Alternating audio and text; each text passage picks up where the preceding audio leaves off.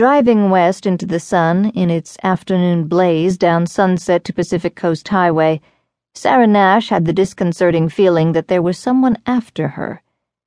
Paranoia had been one of the side effects of publishing the book. Writing had been an incredible high for her, finding out she had the talent to survive independent of the people she vilified. Taking them on, she had known full well she was closing doors. But she had nothing to lose. The doors had already been slammed shut. That she'd had to turn to Norman, in addition to everybody else, when she really liked him, was something she didn't allow herself to think about. She'd had to hide out, quite literally, for a time after she'd become a bestseller. A lot of people would gladly have given her the same chance as her title, A Snowflake in Hell. She had lived in secluded five-star hotels in Europe, Australia, Asia, registered under aliases, bathed in luxury, but drying off with eczema on her skin, little pimples of anxiety, fear that someone might find her. The process server did. The suit from Norman Jessup, though she had expected it in a way, still came as a terrible shock. She had thought his shame would be greater than her guilt, that he wouldn't want to draw more attention to Snowflake, already a sensation. She imagined his attorney would tell him not to press the issue of libel, since all she had to do to win was prove his homosexuality. She'd been right about that. He didn't sue for libel. He sued her for breach of contract and fraud. They had been close friends, or at least as close friends as a woman could be with a faggot, which she uncharitably considered him now. He had told her everything about everybody, including who was into bestiality. Some of the information truly blew her away, as jaded as she thought she was.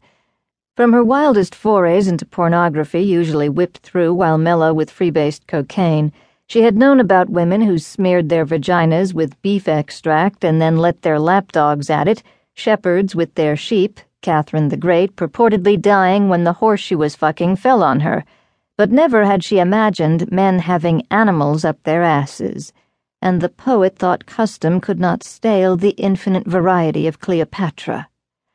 All of it Norman told her with the express understanding she would shield him as the source and reveal nothing about Jessup himself, but her publisher insisted the book needed jazzing up, that she had to come up with one or two even bigger names than the 100 she'd already dropped and grounded into the earth.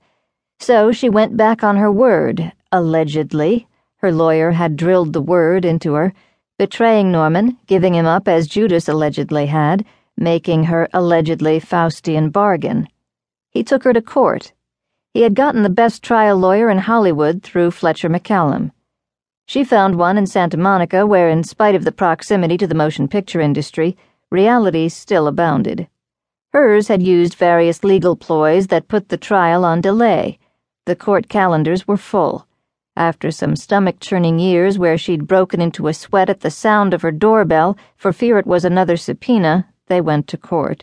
She remembered it all too clearly. By the time the verdict came in, even those who had little or no interest in the law, or that star-spangled phrase, freedom of the press, were riveted. The case had everything: sex, scandal, a powerful protagonist, a patently brilliant woman, she had proved it to the bastards, and in print, as well as drama's most captivating elements, fury and revenge. Jessup V. Nash seemed less a breach of contract suit than breach of promise. He was like a lover scorned. "She betrayed me," Norman Jessup said, not for the first time, even as Sarah's lawyer rolled his eyes heavenward so the jury could see he was about as fed up with the refrain as they had to be. Oliver Crowley, the defense attorney, was a tall, fair-skinned man with wheat-colored hair and eyes so light it was surprising the darkness they could give off when they flashed with contempt, as they did now. But he was careful to make sure his back was to the judge. "Please answer the question." "I don't remember what it was," said Jessup. "I don't wonder," murmured Crowley, so low that the judge might not hear his disdain.